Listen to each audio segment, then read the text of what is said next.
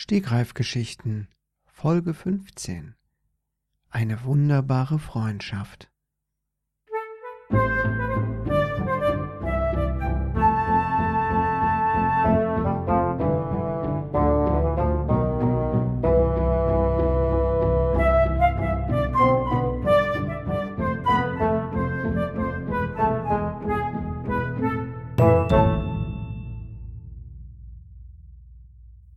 Letztens gab es hier in der Nähe in der Stadt Chemnitz einen Lokführer, der sehr berühmt dafür war, dass er die Lok so gut führen konnte. Er war sehr begabt, Gas zu geben und zu bremsen und die Zeichen zu beachten, die dort angezeigt wurden, und er war gut in dem, was er tat, und er war auch eigentlich sehr zufrieden, der Peter Lokführer. Peter Peter fuhr so mit seinem Zug durch die Landschaft. Er bekam ja leider nicht so viel von seinen Fahrgästen mit. Das störte ihn manchmal. Aber was sollte man machen? Man konnte auch nicht alles im Leben haben. So saß er dort in seiner Führerkabine. Die Landschaft rauschte vorbei. Kühe standen an den Seiten. Wälder zogen vorbei. Felder, Häuser, Autos. Und dann stand da ein Bus. Mitten auf den Gleisen. Lokführer Peter drückte auf die Bremse bzw. zog das Bremspedal nach hinten und mit einem wahnsinnigen Quietschen kam der Zug, der Lok, die Lok kurz vor dem Bus zu, zum Stehen. Mann, oh Mann, was hatten sich die Leute erschreckt. Der Bus stand auf einem Bahnübergang und die Gleisen, die, ähm, die Schranken waren schon runtergegangen und die Leute waren panisch im Bus. Einige waren schon dabei zu fliehen, aber nicht alle. Es saßen einige darin, die starrten wie versteinert aus dem Fenster und erwarteten ihren Tod, der aber zum Glück nicht eintrat, denn Peter hatte früh genug reagiert. Um Haaresbreite wäre es passiert. Peter stand auf verließ den Zug und ging zu dem Busfahrer hin und sagte, Sag mal, was legst du denn hier für einen Auftritt hin? Ja, ich wollte noch schnell über die Gleise fahren, sagte der Busfahrer Bruno. So stellte er sich später vor. Ich wollte es noch schnell schaffen, die Gäste müssen alle nach Hause und ich hab gleich Feierabend. Ich hab heute noch so viel vor, ich wollte noch Seilchen springen gehen mit meiner Großmutter. Ach, das glaubst du wohl selber nicht, sagte Peter, der Lokführer. Seilchen springen mit deiner Großmutter? Sag mal, wie alt ist denn deine Großmutter überhaupt? Hundertfünf. Mit einer hundertfünfjährigen? Ja. Ist das denn so wichtig? Ja, das ist ihr einziger Lebensinhalt. Sie macht sonst nicht mehr so viel. Sie geht nicht mehr einkaufen, sie kann sich kaum waschen, sie muss gefüttert werden. Aber Seilchen springen, das mag sie und das kann sie. Mhm. Okay. Das kann kein anderer machen? fragte Peter. Nein. Gut, mein lieber Bruno, ich denke, so heißt du. Dann beweg mal deinen geschmeidigen Hintern schnell hier von den Bahngleisen runter. Du hättest fast dafür gesorgt, dass es hier eine schlimme, schlimme Katastrophe gegeben hätte. Das hätte in den Nachrichten gestanden. Oh, ich wollte schon immer mal in die Nachrichten. Nein, Bruno, so nicht. Das wäre keine gute Werbung für dich gewesen, falls es dich überhaupt noch gegeben hätte. Ja, ich weiß, ich mache den Job noch nicht so lange. Ich fahre erst seit etwa zwei Wochen Bus. Davor bin ich nur Moped gefahren. Mit meinem Großvater. Wie mit deinem Großvater? Ja, mein Großvater. Der war 110. Aber dann ist er gestürzt und leider verstorben. Hm. Das tut mir leid. Und wie kam es, dass du zum Busfahrer wurdest? Nun ja, ich wusste da nichts mehr mit mir anzufangen. Ich habe in den äh, Anzeigen gesucht und es wurde ein Busfahrer gesucht. Und ich dachte, ich kann so gut Mofa fahren, also kann ich auch Bus fahren. Mhm. Und was sagen deine Gäste dazu? Ach, ich habe nur gute Bewertungen bei Google Maps. Ich wusste gar nicht, dass es eine Google Map Bewertung für deinen Bus gibt. Ja, dann guck mal schön, mein Lieber. Wie heißt du noch? Ich heiße Peter. Hallo Peter, ich bin Bruno. Das wusste ich schon. Und so unterhielten sich die beide, die beiden noch eine ganze Weile und hinter Peters Lok standen schon die nächsten Loks Schlange und langsam hupten auch die Autos und die Fußgänger fluchten, während die beiden da ihr Schwätzchen hielten. Irgendwie war das Ganze aus dem Ruder gelaufen. Weißt du was, mein lieber Peter? Äh, Bruno. Mm, ich habe zu Hause noch ein bisschen Mais. Den würde ich gerne verspeisen. Möchtest du mich dabei begleiten? Beim Maisessen begleiten? Ja, klar. Ich habe äh, ganz viel. Ich habe ein Maisfeld neben meiner Scheune. Äh, du bist Lokführer. Wie kannst du denn da einen Bauernhof unterhalten? Ich habe nicht gesagt, ich habe einen Bauernhof. Ich habe gesagt, ich habe ein Maisfeld neben meiner Scheune. Ach so. Ah, verstehe. Knickknack. Hm. Also komm doch mit. Ich mache uns einen leckeren Maiskolben, gegrillt mit Butter und Salz.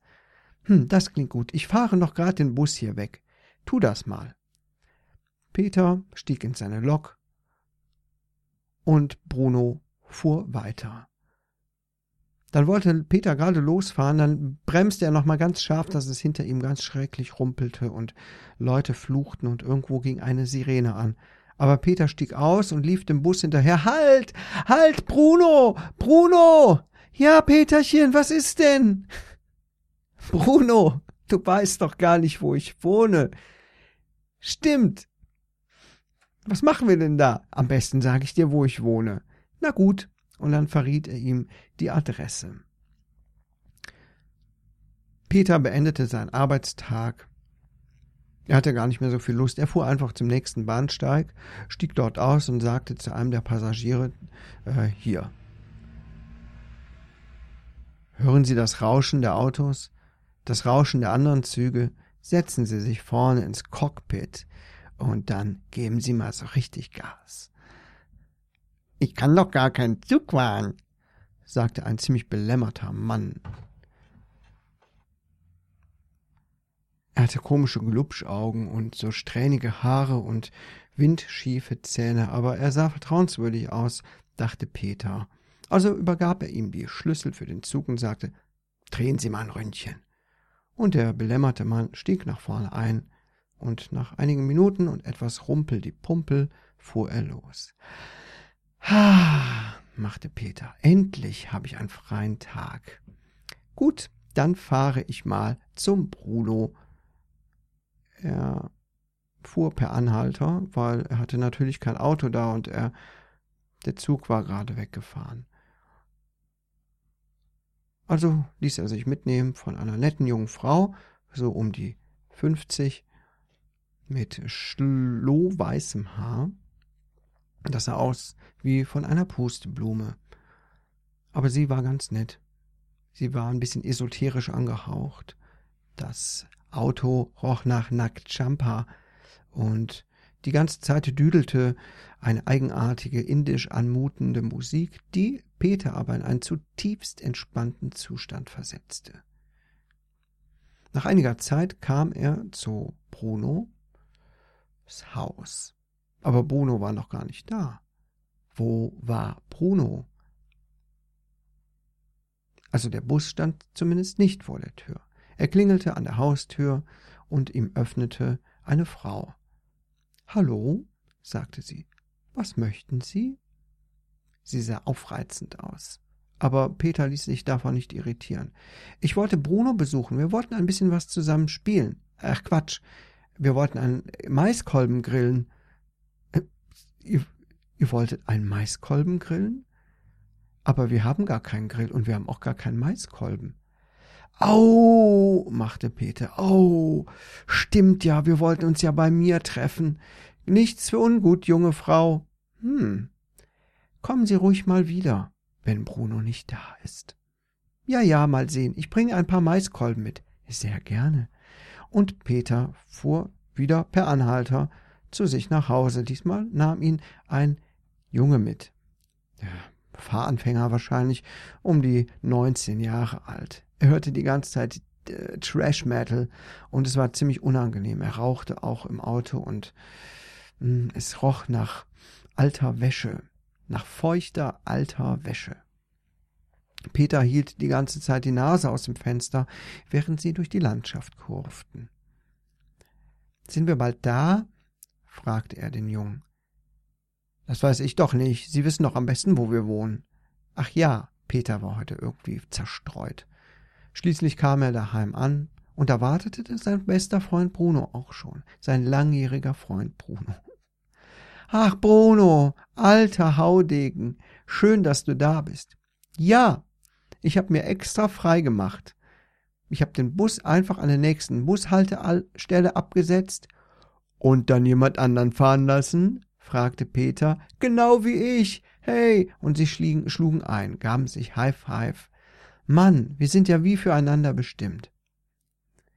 Peter öffnete die Tür zu seiner einsamen, verlassenen Wohnung, in der niemand auf ihn wartete, außer der struppige Kater, der ständig den ganzen Tag nur seine Rosette sauber machte. Wie besessen tat er das, als hätte er gar keinen anderen Lebenssinn. Vielleicht hat er auch Würmer, vielleicht sollte Peter mit ihm auch mal zum Tierarzt gehen. machte der Kater, als Peter die Tür öffnete und verschwand. Unter der nächsten Kommode. Komm rein, alter Freund. Ich hole uns ein paar Maiskolben. Ach, lass mich doch mitkommen, sagte Bruno. Und gemeinsam verließen sie das Haus schon wieder, und die Katze nutzte die Möglichkeit und verschwand. Auf Nimmerwiedersehen. Vielleicht war es auch besser so. Das Maisfeld war gerade in voller Pracht stand es da. Es war Hochsommer und die Maiskolben waren bestimmt zwei Meter dreißig hoch, ein richtiges Labyrinth. Wunderschön. Hm, es roch nach, nach frischem Mais. Weil einige Maiskolben waren angeknabbert von Wildschweinen, die hin und wieder darin umherstreiften. Peter fand das nicht so ganz super, aber er akzeptierte, was die Natur tat. Hier, reiß dir ein Maiskölbchen ab, sagte er zu Bruno, und Bruno legte seine schwächlichen Arme an so einen Maiskolben und versuchte, den abzubrechen, aber es gelang ihm nicht, denn er war mehr als schwach, er war ein richtiger Schwächling, richtiger Schluffi. Er konnte gar nichts, merkte Peter. Was ist denn mit dir los? Hast du nie mal irgendwas hochgehoben? Geht so, sagte Bruno. Bin ich so der, hm, der sportlichste? Na gut, hier hast du ein Messer. Ah, ein Messer, machte Bruno, und in seinem Augeninneren ging etwas vonstatten, das Peter einen kalten Schauer über den Rücken jagen ließ. Ein Messer hast du also dabei, sagte Bruno. Mhm. Das ist ein schönes Messer. Wo hast du das denn her? Das habe ich mal im Zug gefunden, das lag auf dem Beifahrersitz. Ich glaube, hm, der andere Lokführer hatte es liegen lassen. Mhm. Dann gib mir doch mal das Messer. Peter gab ihm das Messer, damit Bruno sich ein Scheibchen äh, Mais abschneiden konnte. Bruno legte die scharfe, blitzende Klinge an die Pflanze und schnitt. Schnippschnapp war der Mais ab. Mhm, das ist aber ein ganz schön scharfes Messer. Du solltest aufpassen, dass du dir damit nicht aus Versehen weh tust. Ach, Bruno, sagte Peter. Ach, ich hab das doch schon so lange bei mir. Ich verletz mich doch nicht an einem. Au! Da hatte Bruno Peter in den Finger gestochen. Es blutete ein wenig. Ah, Bruno, warum hast du das gemacht? Ich wollte dir nur zeigen, wie scharf das Messer ist. Ja, du hast ja wohl recht. Hier, ich habe eine Scheide, wo man das Messer reinstecken kann. Hast du das denn nicht bemerkt? Oh, eine Sch Ja, genau. So nennt man das Teil, wo man das Messer reinsteckt. Hm, das wusste ich doch, Peterchen. Mein liebes kleines Peterchen. Komm, lass uns reingehen und dort ein bisschen Mais essen. Bruno, was ist mit dir los? Peter wich einen Schritt zurück. Deine Stimme verändert sich so eigenartig. Wieso denn? Meine Stimme ist völlig in Ordnung. Gibt's daran irgendetwas auszusetzen? Er wedelte mit dem Messer vor sich hin und her und piekste auch mal sich selber in den Finger, sodass ein bisschen Blut rauskam und sagte, Siehst du, ist gar nicht so schlimm. Jetzt lass uns reingehen, ein bisschen Mais essen. Na gut, sagte Peter, riss noch ein paar Maiskolben ab, schulterte sie und ging ins Haus. Mit langsamen Schritten gingen sie durch die Veranda nach innen.